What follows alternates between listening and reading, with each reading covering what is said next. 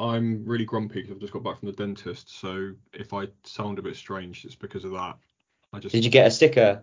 I yeah, I got a sticker and a lollipop, and she patted me Mm. on the head and said I was a very good boy. Is Very that good. Is that a thing that happens at the dentist? I don't know. I don't know. You tell me. You're the one that went. I sort of walked I haven't in. been for years. I knew you haven't been for years. Look at these gnashes. Look at these gnashes. You have got good teeth, but you still have to go to the Mm. dentist even if you have good teeth. I look after my teeth, and I just I had a uh, I just had a bit of a uh, I got a filling from when I was a kid, and it was just cracking a bit. So I went in to have it fixed today, and I walked in. She said, "How are you?" I said, "Well, I'm okay. How are you?" She said, "Oh, I'm, I'm absolutely fine. Thank you so much."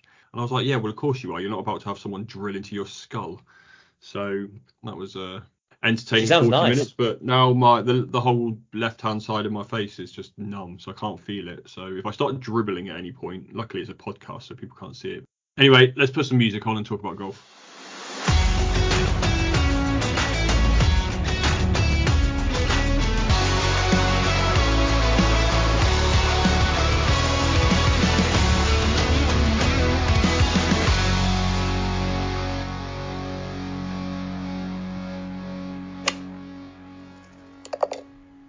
Right, so this is a bit of a different podcast this week because you're not actually here, which is sort of No. weird because you are here. So normally we record on a Monday morning, we edit Monday afternoon, it goes out late Monday afternoon. But you're not here. You've decided to take some time off of work over the weekend. You've ta- you're taking a long weekend, so we are recording on Thursday. So it's Thursday, November the 10th, which is a few days before the podcast is going to go live.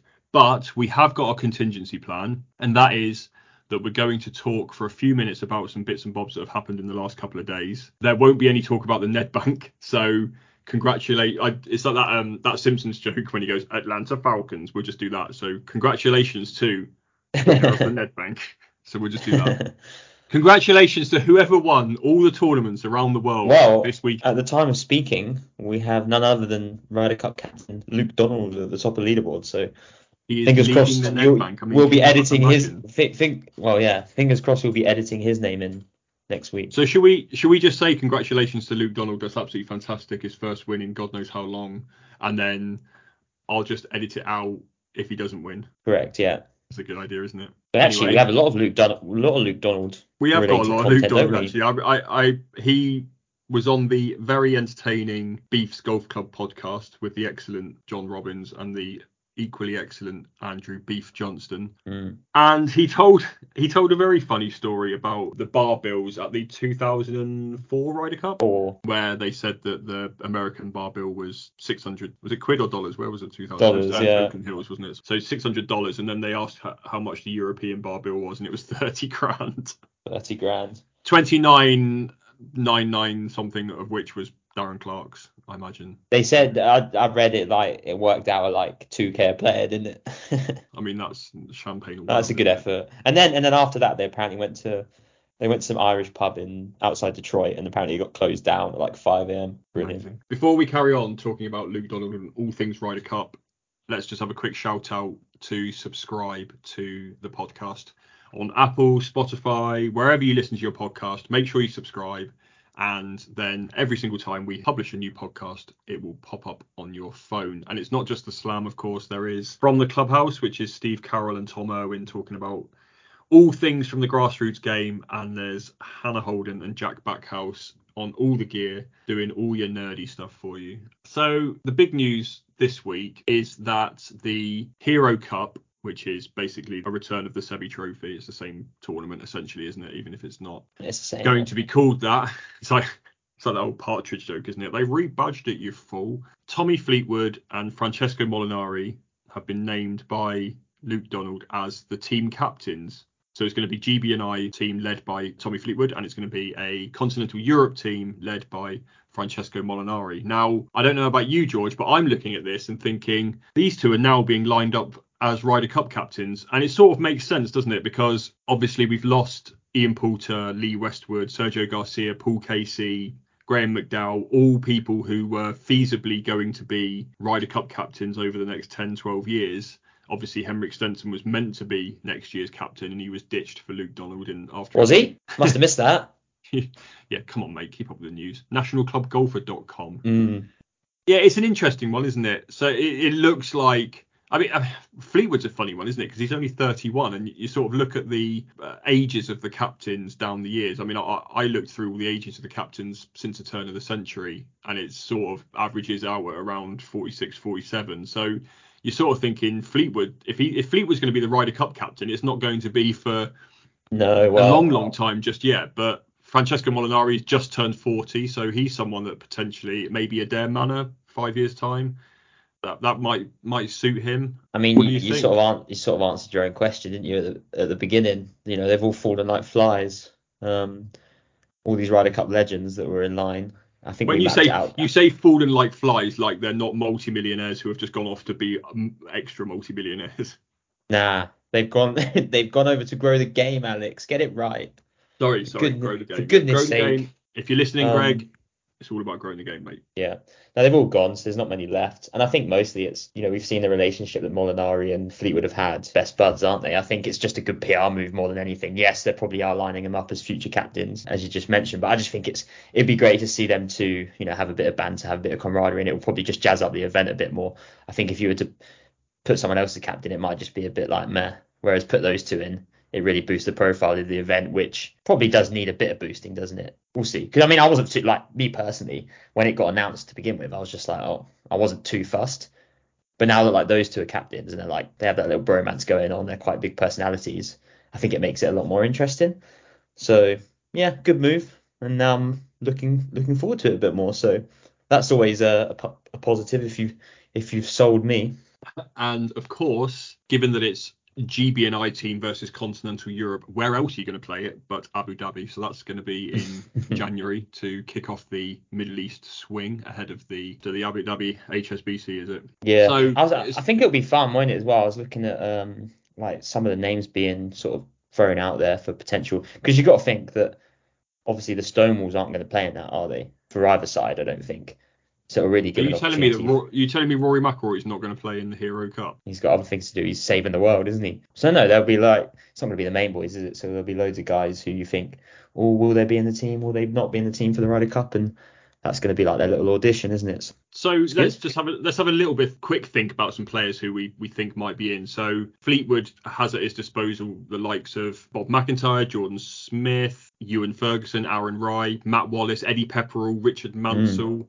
Be interesting to see if Seamus Power comes over for it. It would show some commitment to come over and play in this, wouldn't it? Francesco Molinari's got obviously Thomas Peter, the, the, the Belgian pair, Thomas Pieters and Thomas Detry, Migliozzi, uh, the Højgaard twins, Victor Perez. It's a decent, it's a decent. Pretty lineup. interesting actually, yeah. I think when I was sort of thinking when it first got announced, like, oh, who are they going to fill? Which was a bit short-sighted, I guess. But then when you actually see the names put down on paper, there's a lot of guys that are that are there in and around. And it seems like they're all emerging now that like it's the Ryder Cup year. It's like all these guys are just coming out of nowhere, and it's exciting actually, yeah.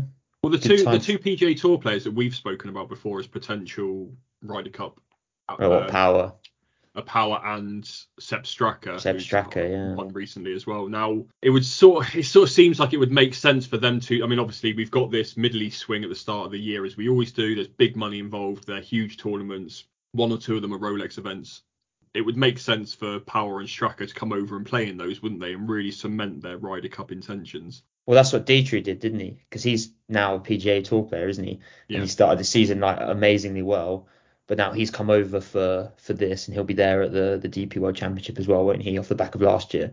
So I think he's sort of probably got the right mix. He's going to float between the two because I think I've heard him speak before, and he wants to obviously make that team. So it's interesting. I've never, re- I've not really heard anything from the likes of Seamus Power about it yet. We'll see. We will see. With this conversation of Fleetwood and Molinari being the Hero Cup captains, Seve Trophy. Seve Trophy. We're just gonna call it Seve Trophy, are we? Brilliant. They've paid so much money to sponsor that tournament, and we're just going to ignore it and call it. It should have been Kazoo. No. the Kazoo Cup. Right. So with all the talk of Fleetwood and Molinari being the Hero Cup slash Seve Trophy captains, potentially with them in mind being right future Ryder Cup captains, I sort of thought it'd be quite fun for us to have a look at who we think might actually be the Ryder Cup captains going forward. Now, I'm going to give you my Again, next. I'm going to give you my next four captains after Luke Donald, and I want you to either either argue the case or not argue the case or agree with me. Mm. How does that Well, like I said, who, who's left? Who's left? 2025 is a big one because before LIV, oh, the numbness is wearing off in my lip. That's weird. Because you said the word LIV. Yeah, I said LIV and then suddenly my face just changed. Before LIV, everyone was penciling in an Ian Poulter, Phil Mickelson captain showdown at Bethpage in 2025 in front of that famously raucous or infamously raucous New York crowd. It was just going to be perfect, wasn't it? The Saudi money was more of a draw for for both of them, so not a criticism Mm. now we're back to square one. So who's in the running? I mentioned before about the average age being sort of late 40s. If you're in your 40s and you've got a half decent Ryder Cup record, you're in with a shout of being captain. So who does that leave? Well, I think Molinari probably a bit too soon for him. Justin Rose is 42 now, so he'll in 25 he'll be 45. Like I mentioned the raucous New York crowd. Perhaps Rose is the calming influence that the team will need in what is going to be a fiery Ryder Cup. Yeah, I mean, I've said, I'd have said before Stenson went, um, and Poulter had obviously already out the picture. I'd have said Luke Donald was perfect for that role because of what you just said in terms of a more, you know, a calm, calming influence, and Yeah. he's still got name value. Obviously now circumstances have changes, changes have changed, and I think Rose does make sense. Or I would have said Casey, but I think it needs a figure like that. And yeah, Rose won't let anything get to him, will he? He'll be. He won't. He won't be listening, so it's- I think it's okay to say this, but I just don't think I could have supported a Ryder Cup team led by Paul Casey. what? I would have been rooting. You know I love Paul I know Casey. you- I know you like him. I would have been rooting against them. I think Rooting against? Um, it's sort of a similar feeling that I'm. I'm just being a bit of a woke prick by saying that I actually kind of just hope that England get knocked out of the World Cup in the first round, so I can just go, well, it's the Qatar World Cup. Nobody wants to win that one, do they? Oh, that is true. Asterisk central, isn't it?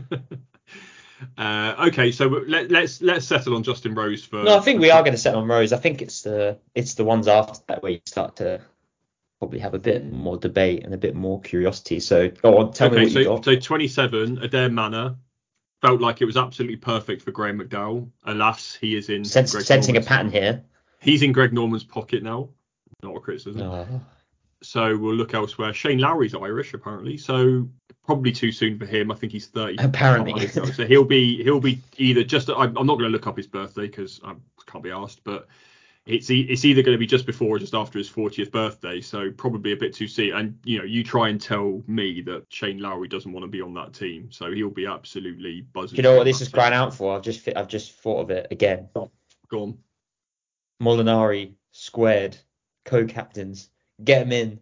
you sort of jumped ahead of what I was going to say, but you are you you've pushed the idea of Molinari being co-captain, the the Molinaris being co-captains before. I Mm. sort of quite like it. I think I'm going to merge 27 and 29 here because I've actually written down that I'd call, I I think Francesco should be the captain at Adare Manor in 27, and I think that Edoardo Dodo should be captain in 29 Oh, we on his own. obviously again Lee Westwood seemed to be right to be Oh. for, for 29 penciled in. What happened to him? Also, well, he's an employee of the Crown Prince now. Oh, Not a criticism, not a criticism. So I was thinking instead Lee. of making the Molinaris co-captains for one year, just split them out and have them do just go back to back. Edoardo is really, really into his stats and into his numbers, isn't he? And he's going to be a, a really important cog for the certainly for the next two or three captains in a tournament that is becoming increasingly reliable on stats and numbers. So does that mean he can make the step up to the main gig? I, I don't. yeah, I'm not sure. I I, think you it. almost want him as a what you've just alluded to. It makes him perfect as a co-captain. I think we're struggling for names, so probably it's fair play. You, you put him in there. Is he a big enough personality to do it on his own? I mean, like, like where is it again in 29? Hazeltine. Yeah, see, oh, yeah, I'm not sold on that. Molinari squared, on the other hand, you've got. So hang on a but- second. Are you saying are you saying that Molinari squared should be 27 and 29, or are you Yeah. saying Everyone. That is that is purely because you cannot be bothered to think of someone else. to- Well, who to- else to is there? You're right, but um, who was in the? I know Robert Karlsson was in the running before, wasn't he? He'd probably be a bit too old by then, won't he? No disrespect to Well, I don't I don't think age has to be a thing. I don't I think I no, think it doesn't. But we are a we have sensed the much, pattern, haven't we? Like I think you you you wrote about it. The average age was what, just under 50, wasn't it? Yeah. Yeah. So maybe that is a theme, but completely completely different direction. Um, Anyway, here's who I've who got for, knows? for 2031. according to sources, there are three venues in the running, and they are PGA Catalunya in Spain and the yet to be built Hulton Park project in Bol- Bolton, Bolton, Bolton, Hulton in Bolton, and the London Club in Kent. So happy birthday, Sergio Garcia. Here are the Ryder Cup reigns. Oh wait, you've gone for the Saudi Oh. dollar. Not a criticism. Don't at me. I don't want to hear from you about it. I don't care what you're feeling. Hang on though, hang on. Can I? I'm Are just gonna. Can I throw something out there? Are you going to interrupt my big reveal of who my 2031 captain's going to be? Well, no, it's only because you talked about Sergio. But go on, tell your reveal, and then I'll uh, I'll bite back. It's looking like it's going to be in England. Ryder Cup Europe are apparently keen for a for a Ryder Cup in England again, as we all are, of course. Haven't had one since 2002. Tommy Fleetwood is the Hero Cup slash Seve Trophy captain this year. He'll be in his early 40s by 2031. Bit younger than we are perhaps saying for a Ryder Cup captain, and maybe he'll want to play, especially if it's at Hulton Park in Bolton, which is just a few miles from where he grew up. But let's just make him captain. Imagine him being. eh, Sod it. If you can have, if you can have the Molinari squared idea, I can have Tommy Fleetwood as a playing captain in 2031. He Just won't be playing by just a few miles from where he grew up, inspiring a generation of children in the northwest, growing the game, all that stuff. It's almost too perfect, if anything. I can't really argue with that, then, can I? You seem so emotional about it, and you've already taken one hit today at the dentist, so I'm not sure I can really argue with that. I'd, I, no, no, no to playing captain. I think Fleetwood, no disrespect, I think he'll be done by then, which is perhaps controversial, As a, but as a player. yeah, I mean, look at his form in the last few years. Oh yeah, because that that's how that's how it works, isn't it? Henrik Stenson and Lee Westwood, just two players off the top of my head who famously didn't tumble down the rankings into the four or five hundreds and then get back to the top two or three and win majors. Yeah, but they were winning loads before. Not too sold on Tommy. Sorry, Tommy. not having this at all. Someone's going to tag Tommy Fleetwood in this, and I'm going to get roped in with your nonsense. what nonsense. Anyway, what I was going to say is, Go which on. I'll give you your What do you mean go on? Oh, thank you. What I'm saying is, all the boys employed by said Saudi princes, what's not to say the situation will be sorted by then, and we will be seeing them captain in Europe in the late 2020s, early 2030s. It's a very, Mm. very good point. LIV could just collapse and disappear in the next year. We just so. don't know, do we? We we really don't know, and I, I mean, I would not be surprised if we, if we saw them back. God, that would be another great story, wouldn't it? Well, I think we'll have to watch the space on that one. Right, let's move away from the Ryder Cup because the other big piece of news is that it looks like, having not seen him since he waved goodbye to us on the Swilcan Bridge, we're going to have three times Tiger Woods in December, which is quite exciting, isn't it? So he's going to play at the Hero World Challenge, his own event in the Bahamas. Then he's teaming up with Rory McIlroy to take on Jordan Spieth and Justin Thomas in the seventh iteration of the match an exhibition that's actually worth watching. I think I made that joke a couple of weeks ago, but Yeah, come it's on. a good one, so going to make it again. And of course, he will play the PNC. Is it PNC Challenge or Championship with his son Charlie Woods? Three rare spottings of Tiger coming this side of Christmas. That's good. Isn't it? Yeah, we haven't seen him since July now. Who needs Santa Claus in December when you got Tiger Woods? Oh, I'm excited. Yeah, it's going to be great. What do you mean? At What do you least my- mean? at least my joke has some It wasn't a joke. It was a fact. comedic. There's no, there's no, there's no Structure I'm behind not, it. I'm not, I'm not trying to, I'm not trying to joke. I'm trying to say, who needs the white bearded man?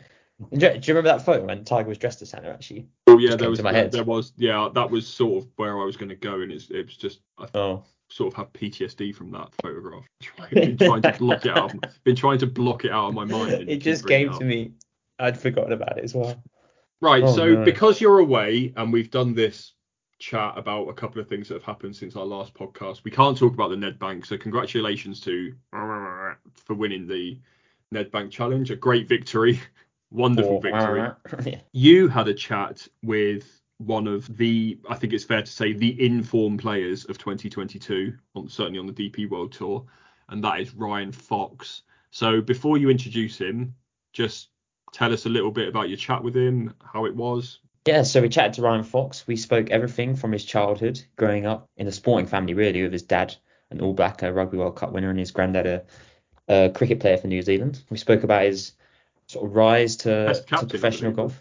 Test captain. Yeah, yeah, Test captain. So he started golf late, so we talk about that. We talk about his ascent on the DP World Tour rankings, his ascent in the world rankings actually. He's 26 now in the world. So yeah, we chat all things golf, talk about family, talk a bit about cricket if you're into that. Talk about his Olympic journey. He's actually played in both Olympic games, which was really cool. So yeah, have a listen. If you want to hear a bit of Ryan, it's all there. So yeah, enjoy guys.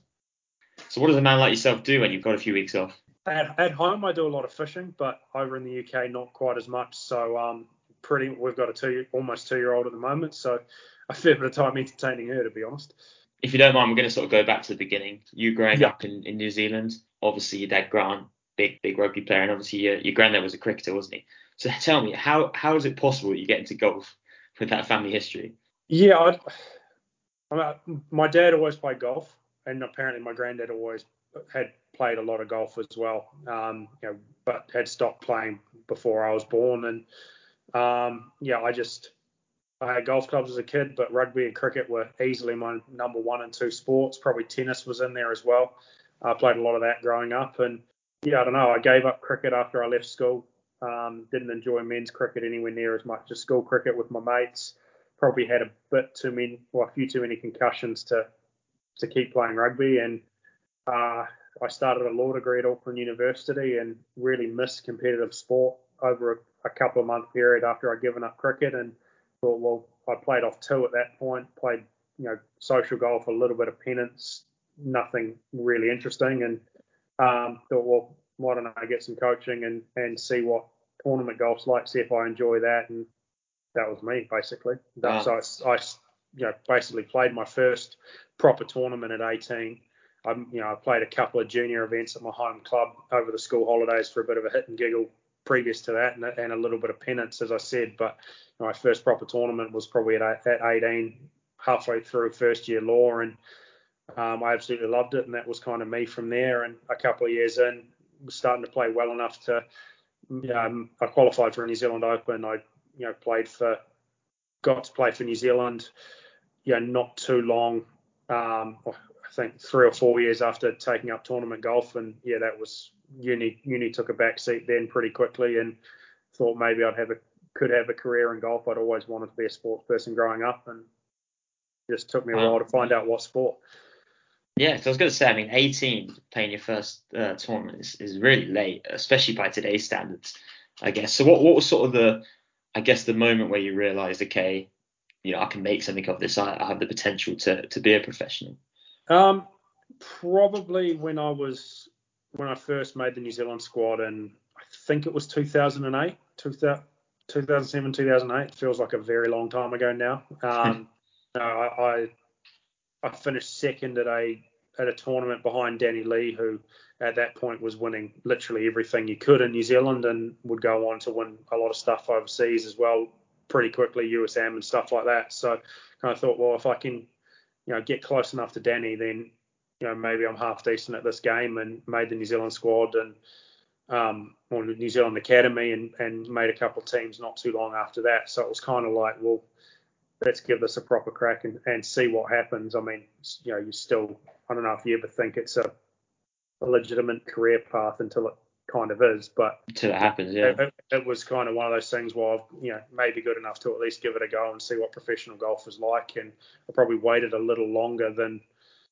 than some people do. I didn't turn pro effectively till I was 25. I went to Q school at the end of 2011 um, probably played my first pro event when I was when I turned 25 and early 2012, and that was that was me from there.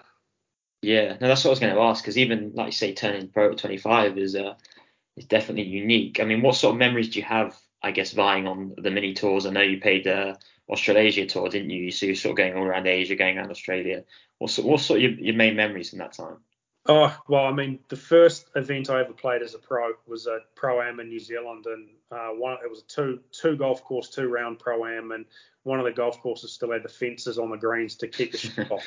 Which you know, at that point, I'd played a high level of amateur golf, had um, you know played some big amateur events in the states, played that Asian Amateur Championship a few times, um, and then all of a sudden, yeah, you you kind of get kicked back down the bottom of professional golf. Um, which yeah, it was a cool way to come up actually to kind of learn your trade and you know you had to shoot low to get a paycheck in a pro am, and um, I had a pretty good week early on at the New Zealand PGA Championship and made you know probably 20 grand or something like that, and that kind of yeah. Got me on my way my first year.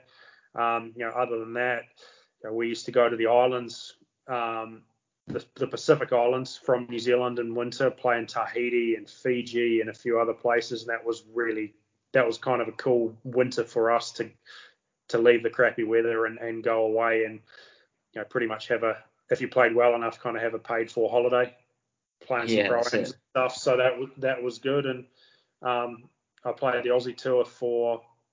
I mean, I'm still a member of the Aussie Tour now, but I played you know 2012, 2013, 2014, and then um, got on Challenge Tour in, in 2015 through a couple of invites. So I got to play a few, a little bit of the One Asia Tour, which is now defunct. Um, that was through the Aussie Tour. They had a partnership there, so you know, I was lucky enough early on to get to play, you know, all over the world. Got to play some pretty good golf courses. You know, obviously, Aussie's renowned for having some great courses. Yeah. Um, and then, you know, we kind of supplemented it the other way. You go and play some really random places in Fiji where the golf courses were awful, but it was a really fun, fun place to play. And, um, you know, I, I definitely enjoyed the first few years as a pro, but it's, you know, it was definitely tricky financially. You know, you there's not a whole lot of money on the Aussie tour. There's not a whole lot yeah. of money in pro ams, but it was kind of if you could cover yourself, at least you gave yourself an opportunity going forward. And you know, 2014, I had a pretty decent year and and won at the end of that and won on in Aussie in early 2015 as well, and that kind of paved my way to get over over to Europe and um, you know sort of gone pretty good from there to be honest. It's going well, yeah. I also was going to ask, I mean, besides the obvious, which is the money, like you said, what's sort of the biggest step up coming over here and now now being on the DP? Uh, it's just the depth, obviously. I mean, the golf courses are different, but I think getting to play a lot in Aussie and a bit in Asia early, you get the golf. Yeah, Aussies, as I said, have some great golf courses. They've also got some tough ones as well. You know, playing some of those sandbelt courses and tournaments is pretty hard to beat, and I was lucky enough to get that on the Aussie tour early. Um, so I didn't find necessarily the golf course that much of a step up, but obviously the the strength of field, you know, even going from from the Aussie Tour to Challenge Tour, um, you know, I felt the the top players in Aussie could easily compete on Challenge Tour, and that's that's happened quite a lot over the years, but it's just that the depth wasn't quite there. Um, you know, you, you still felt like on Challenge Tour you had to play quite well to make a cut, whereas maybe on the Aussie Tour you know you could get away with the odd odd average week here and there. Um, but the other good thing about the Aussie Tour as well, you you know you got to play the big events at the end of the year where you had some top yeah. players coming down. I mean, I played with with Jordan Spieth at the Aussie Open one year, played with Adam Scott and John Senden at the Aussie Open. Um, you know, Cam Smith played a fair bit of golf there as as well coming up. Um, so there was always some really good players. I think Jason Day played a couple of the events down there at one stage as well. So at least you had some access to to the good players, and that certainly certainly helped when when I got out on the on the European tour at that point, and you know it wasn't probably as scary as it would have been otherwise from New Zealand because we didn't really have access to to any yeah, of the top players at all. What was it like? Even I mean, you just mentioned it sort of there, but like I guess being a New Zealander, like did you watch much golf going up? Was there much European tour being shown, or was it like was it just a thing where you'd watch the majors, or was the PGA Tour involved? Like, obviously going back again, like be being that age, what was sort of your memories growing up in terms of watching it? And did you ever think, oh, well, that's my dream is to play here and here, or, or was it just not shown as much? Um, we watched a lot of the PGA Tour, especially the the majors, the Masters is yeah. one I specifically remember watching growing up, and like I loved golf. And if I go back on, I I probably love golf more than all the other sports in hindsight, but I probably took me a while to realize that. Yeah. But um, with the time difference, European golf was really hard to watch. So I used to watch a lot of the events in the Middle East and Asia because um, they were on in the evenings. You know, I specifically remember watching the the DP World Tour Championship. Um, you know, because that that would always start at you know six, seven o'clock at night. You could kind of watch it till ten or eleven, and and you were fine. But all the other coverage used to start at one or two o'clock in the morning, so it was pretty hard to watch any of the European stuff. But the US stuff always used to be early in the morning for us, so you could you know get up at seven and and watch the coverage till eleven. You know, the Masters was one we used to do. Perfect, yeah. So I watched probably a lot more US golf than European golf growing up, but that was much more to do with time difference than anything else. I definitely remember pulling a few all nighters, watching opens over the years, um, or trying to. Most of the time, you'd fall asleep on the couch for a few hours in the middle of it. Yeah, yeah. um, but yeah, that was it. Was always just hard with the time difference and stuff like that. But you know, I watched a lot of golf along with pretty much every other sport I could watch growing up, and nothing's really changed in that regard. That's it, yeah. Best way to be. So what's sort of been what was like your fondest I'd say fondest open because but then you say your masters was your favourite, wasn't it? So what but of the two, one, which is your favourite and two, what's your fondest memory uh, pulling an all nighter or pulling an all morning watching one of them? I've I've probably got I've probably got two, one for each at um I was in Australia when Adam Scott won the Masters. So that was oh. that was huge. I mean, I remember sitting on a mate's couch in Aussie and everyone was tense and the whole country kind of stopped for that, which was very cool. Um, I mean, Cambo winning the US Open was huge for us. Again, the whole the course, whole country, yeah. country stopped in 2005 for for that, wow. and that was that was perfect timing. That was in the morning. Um, so that was probably that was probably the biggest memory for me growing up. You know, Cambo holding off Tiger down the stretch when yeah. Tiger was well, I mean, he's a freak of nature more than once. But yeah, he he was yeah he was obviously the best player in the world at the time, and for Cambo to, to get that was was massive for us as a country. And I I remember yeah missing a fair bit of uni that morning on a Monday morning watching that. And um and in, in terms of an Open, the one I I really remember was uh Stewart Cink winning. Yeah, oh, actually there was there was two. Stewart Cink winning, and then the one where Norman had the lead. With, you know, I kind of remember watching that and going, "Oh my, you know, Norman's going to win this. Norman's going to win this." And then I fell asleep for a couple of hours, and all of a sudden he, he kind of didn't win it. And then this, the we I watched a lot of the one where Stewart Cink won, obviously over yeah. um, Tom Watson. So and, and remember sort of, you know, everyone wanted the Cinderella story to happen. Everyone, yeah. Tom Watson winning, and yeah, it was that was that was a cool Open to watch. So yeah, there's quite, probably quite a few memories there actually. But yeah, in terms of favourite, I mean, obviously growing up, the Masters was probably my favourite because it was the easiest to watch, and you know, Mm. being at the same golf course made made watching it a bit more interesting. You got to feel like you knew a little bit more about the golf course rather than kind of trying to learn it throughout a week. Um, but I think now playing in Europe for so long, the Open and getting to play links golf, the Open's got something special about it. So for me, the Open's probably you know, oh, a just little edging bit- it. a little bit above, but it's pretty close. I guess uh, I guess your opinion might change come next April though. Yeah, well, yeah, to get the chance to play, it's going to be pretty special. I mean, that was that was a when I turned pro, that was what I wanted to get to to get a chance to play the Masters, and you know, probably after the last couple of years, I thought, you know, maybe it was a bit of a pipe dream, but um, Yeah. obviously this year's gone gone pretty well, and um, it'd be hard to drop out of that top 50 come come the end of December this year. So it'll be uh, it'll be nice to get that that Yeah. invite in the in the mail. That's it. That's going to be awesome. I feel bad now. We, as Brits, always love to moan about the US events that they run until about 1 a.m. And you're saying it was even more extreme for you. So Oh, next yeah. time, The next time I put a late one, I'm not. I'm going to remember this and be like, oh, I'm not going to moan as much. the the last group of the Open used to tee off at it used to I think it was like two o'clock in the morning. For Yeah. us, it would finish at Wow. six.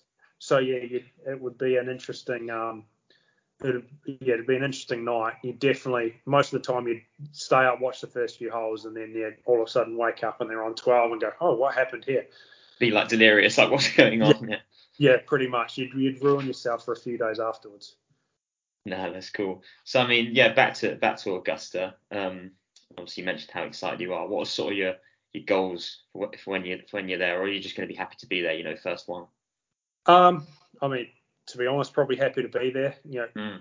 how I've played this year, I, don't, I feel like I can compete with the best players in the world if I if I play well. And you know, thankfully I've played well probably more often than not this year. But Yeah. you know, majors are a different kettle of fish, and I've always heard Augusta's a pretty tough golf course to go to first up as well. Um, you know, so yeah, just to just to be there and experience it and and be part of that that history of the game is going to be pretty cool. So um, I've taken the whole year kind of thing, you know, not trying to put too many expectations on myself in that regard and just go out and try to play as best as I can. And I don't think anything will change in that regard, you know, going to Augusta next year. Of course. I mean, you mentioned your great year. What what sort of been the big change for you, do you think, this year? I mean, two wins, you're now 25, 26th in the world. For you, what's really clicked this year? It's kind of hard to pinpoint exactly because it doesn't feel too different than previous years. But gotcha, yeah. St- statistically, everything's gone really well. It's been, you know, ball striking's always probably been the stronger part of my game, and that's been really good all year. My iron play's been really good, um, but short game's been really good as well this year. You know, I had a little bit of a blip with the putter at Mallorca on Sunday, but you know, for the most part, the putting's been really good all year, and um, you know, that was probably my Achilles heel my first few years on tour. It was kind of the thing that if I could just putt okay, I felt like I would contend more. And you know, this year I've probably gone the other way and probably gone. I've actually putted good.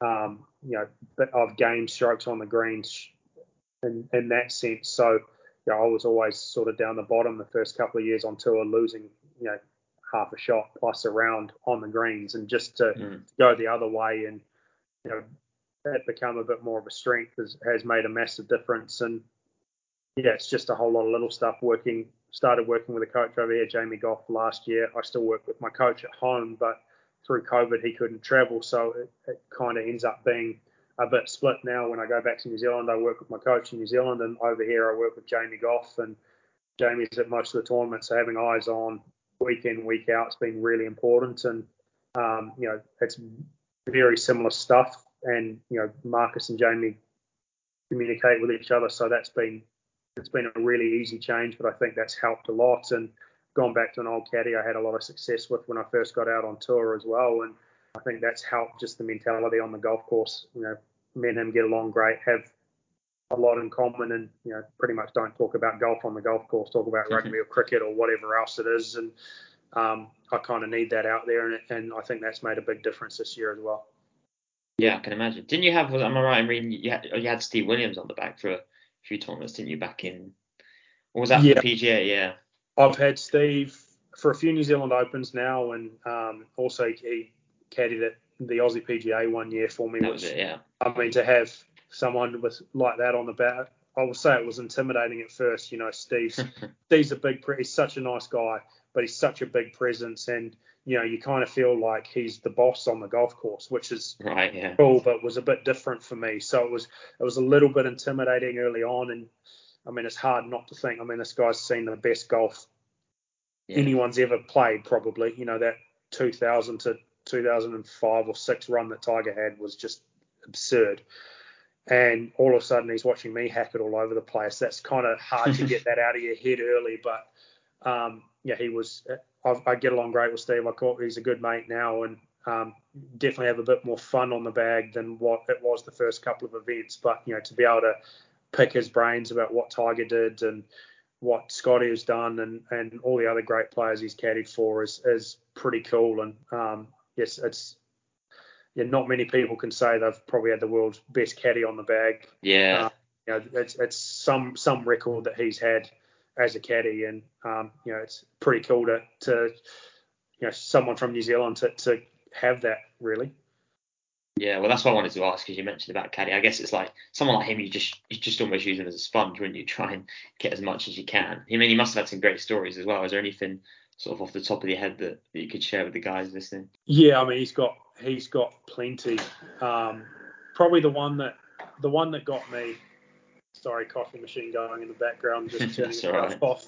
Um, the one that got me, there's an iconic shot that Tiger had on, was it Glen Abbey, the 18th out of the fairway bunker to beat another Kiwi, Grant Waite, uh, made, you know, some stupid distance with a six iron out of a fairway bunker over water, makes birdie, wins wins by a shot. And he said, Steve said to me, he goes, what no one realizes, he goes, the night before, he, he goes, Tiger shot 64 that day to win. And he said they're yeah. driving down some highway in Canada the night, the, the, the Saturday night, someone's driving them, and all of a sudden they're on the highway, and the guy just goes, Tiger just goes, stop. Driver pulls over. Tiger gets out of the car, walks to the, the trunk of the car, grabs out a club, starts swinging it on the side of the road. And Steve's just sitting in the car going, "Oh, this is just Tiger with what what, what he's doing." And he um he jumps back in the car after about five minutes and just goes, "Steve, I've got it. We're good tomorrow." I fixed it. yeah. So he he he what what I, I I mean, Steve didn't know what the problem was nuts. or whatever, but you know, Tiger found it on the side of I-95 in Canada, Wow. or whatever it was. So yeah, there's there's just lots of cool stuff like that that you know shows how good Tiger Yeah, I really, can imagine. really was.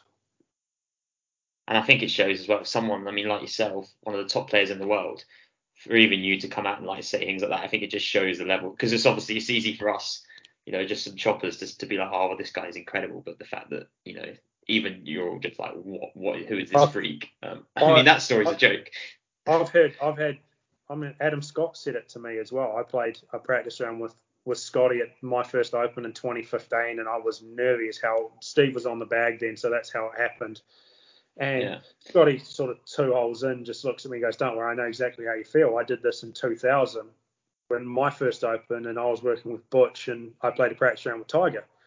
And he goes, "Oh yeah, I was so nervous. I was hitting it everywhere, and he was just he just didn't miss a shot." And I was like, "Well, how good was he back then?" He goes, "Look, no one." No one's had as much control over the ball as what he had. I mean, it was just scary.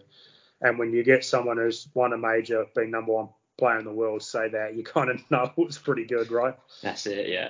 That just shows the level. I, I wish. Can you can you imagine if you're just driving down the road and you just see Tiger in the middle of the night swinging his club frantically? Yeah, that's what I wanted. No, that's a great story. It's a great story. And I wanted to ask you just sort of moving on as well. I know you played in a couple of Olympics, haven't you?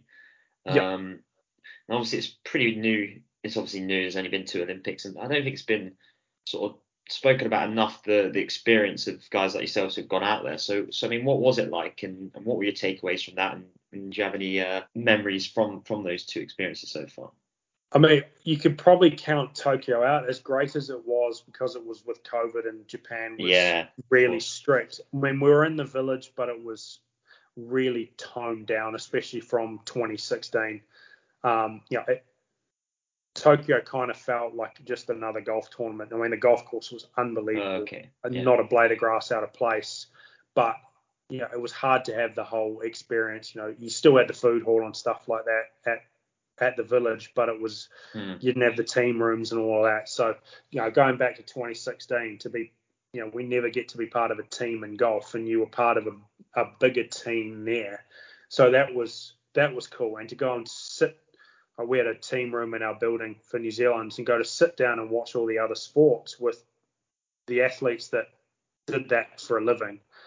That was cool. You know, you, you'd, you'd watch some swimming or something, and there'd be other swimmers in the room, and they go, "Oh, they're gassing it. His technique's gone," and you'd be like, "He's leading by two lengths," and then all of a sudden they'd be bang on that you know, he, the, whoever was leading would get done, you know, coming down the, you know, the last little bit, and and you you're like, oh, okay, this is obviously we'd do the same thing with golf. You can see when someone's a bit jittery and struggling, but you know, and just to get that sort of inside info and then talk to some of the other athletes about how they trained and what they did. I mean, we you, you almost felt bad to an extent. You know, some of them train work so hard for literally one event in four years. that And they- Four they years, got a, yeah.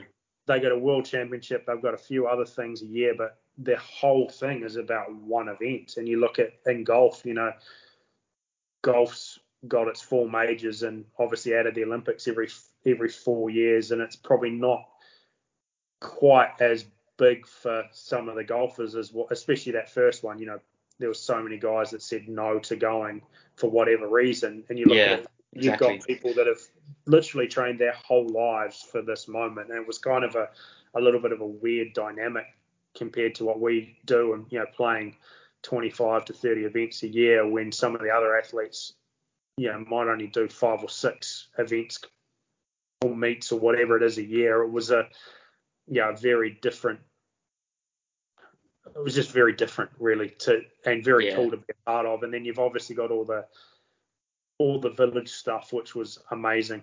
Um, you know, going to going to breakfast and dinner and you see Phelps and Usain Bolt and stuff like that, and you know just Wild, so many different countries and and lit, literally playing guess the athlete to an extent. You know, see you'd see someone walking down the street and be like, okay, what sport do they do? And you could tell, you know, the the long distance runners or whatever, and then you'd see some. Remember seeing some guys that were like seven foot and looked like they were 150 kilos, and go, I have no idea what sport they do, but I, I'm glad they don't play rugby or something like that. Um, yeah. so, and, and the other thing cool with the Olympics was going to the other sports. Um, you know, I got to see I got to see Phelps swim, um, and not in a Wow. final, in a semi-final. Um, watched a few swimming finals one night. Went to the athletics, which was the woman hundred, women's hundred night.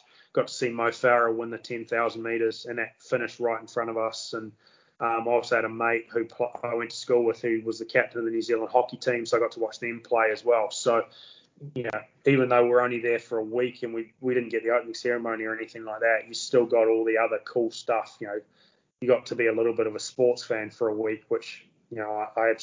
You know, I'll watch any sport on TV basically, so Yeah. to see it live was even better.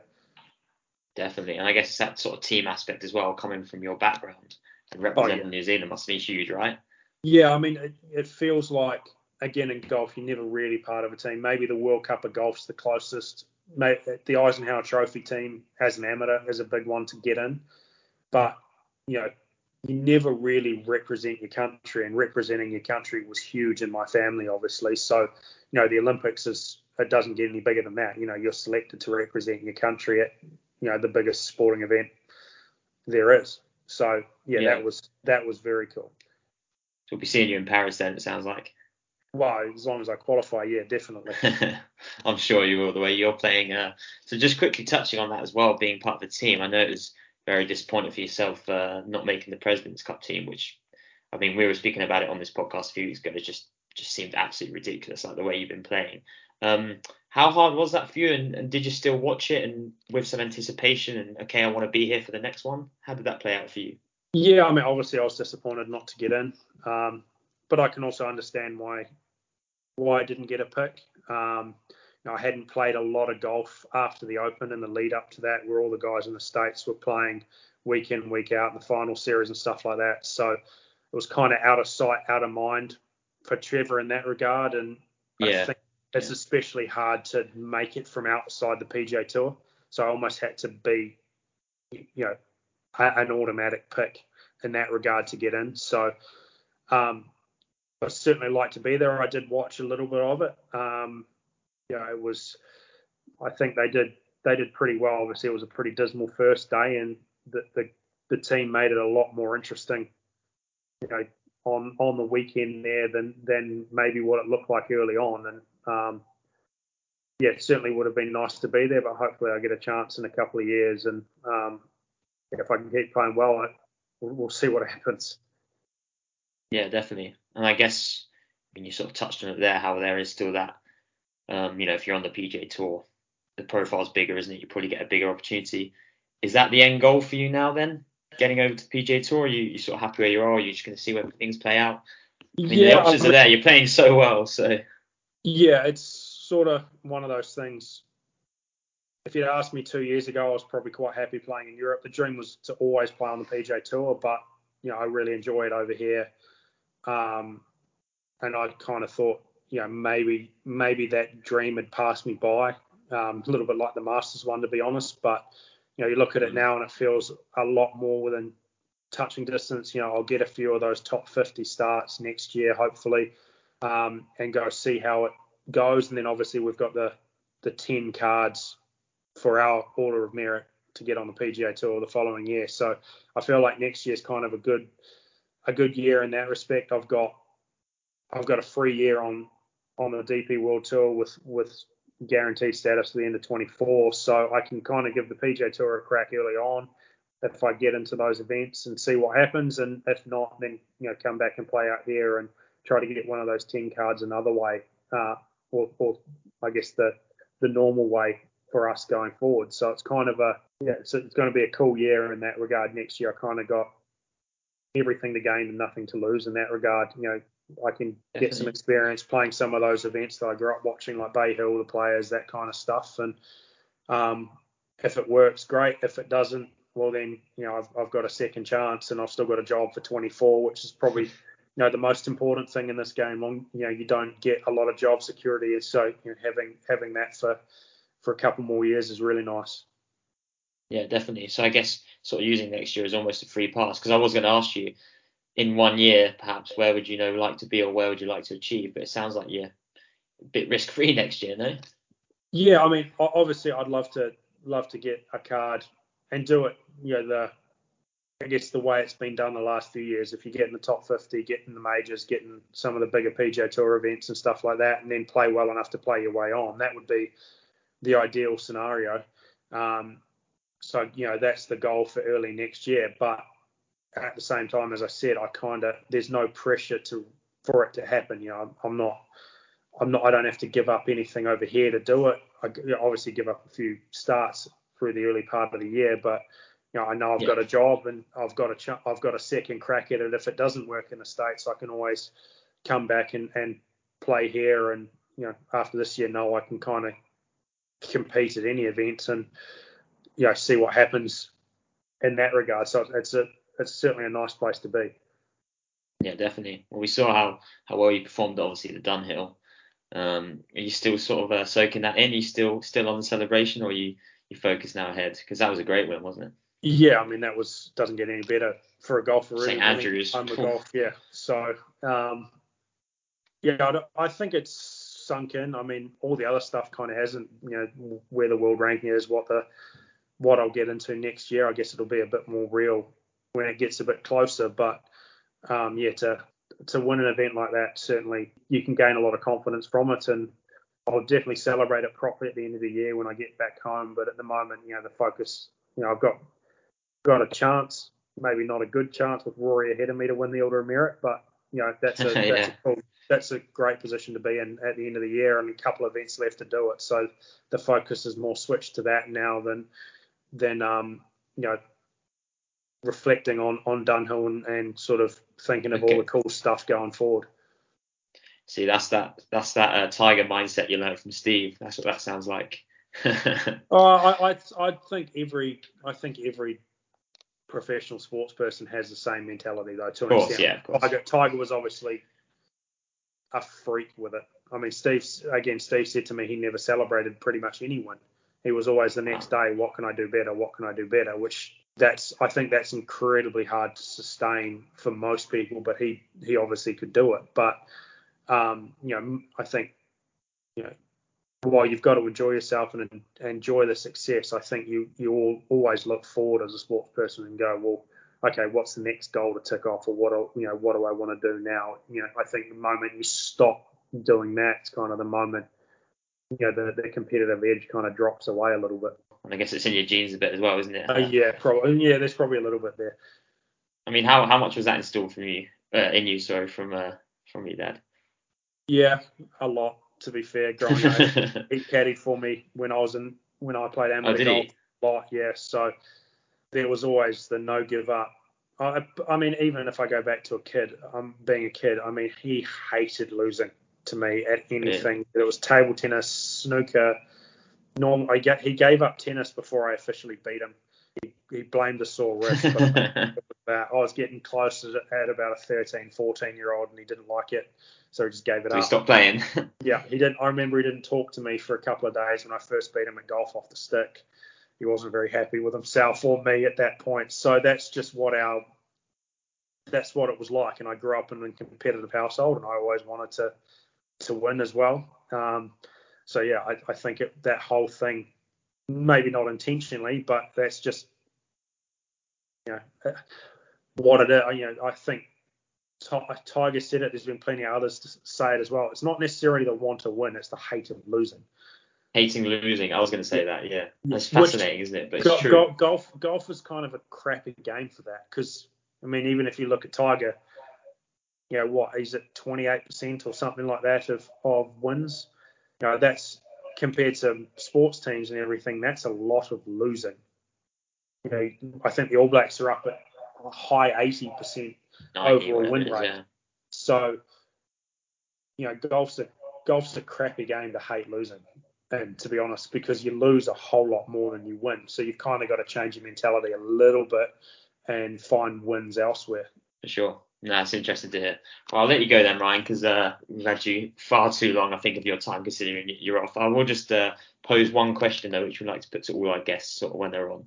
So if you could play three courses for the rest of your life, which three are you going to go for?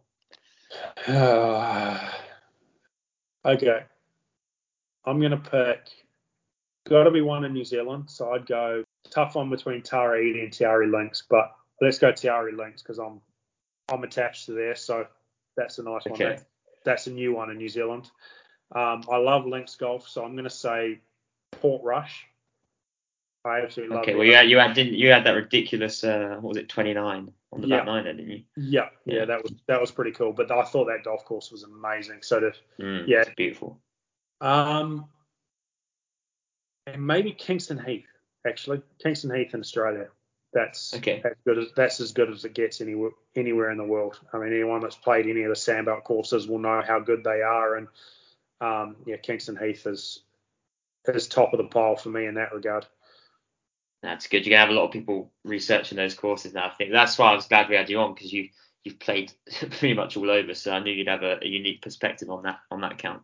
Yeah, well, um, I mean, yeah, have a look. I mean, Aussies are fan- New Zealand's a great place for golf now we've got a lot of good golf courses. Aussies probably got a few more renowned golf courses than we do with the Sandbelt, Royal Melbourne, Kingston Heath, those kind of places. That's a great place to play as well. So yeah, do a golf trip down there. It's um it's well worth doing, but you've probably got to do at least three weeks in both countries to to do it justice. Yeah, I can imagine. Right, it's perfect. No, good answers, and uh, yeah, no, thanks again for for coming on, Ryan, and best of luck at the, the, the DP in a couple of weeks. Cheers, George. Thanks, mate. Right, that was George chatting to Ryan Fox, which was very good. Uh, I was going to say, I was going to say that if Ryan Fox wins the Nedbank or has won the Nedbank, because this will go out after the conclusion of the tournament, then we're going to look very silly. But if you're wondering why we didn't at any point mention the Nedbank challenge, however Ryan did, it's because that was recorded a week or so before. Thanks for that, George. Really appreciate it. We'll be back next week where we will be wrapping up the DP World Tour season after the DP World Tour Championship.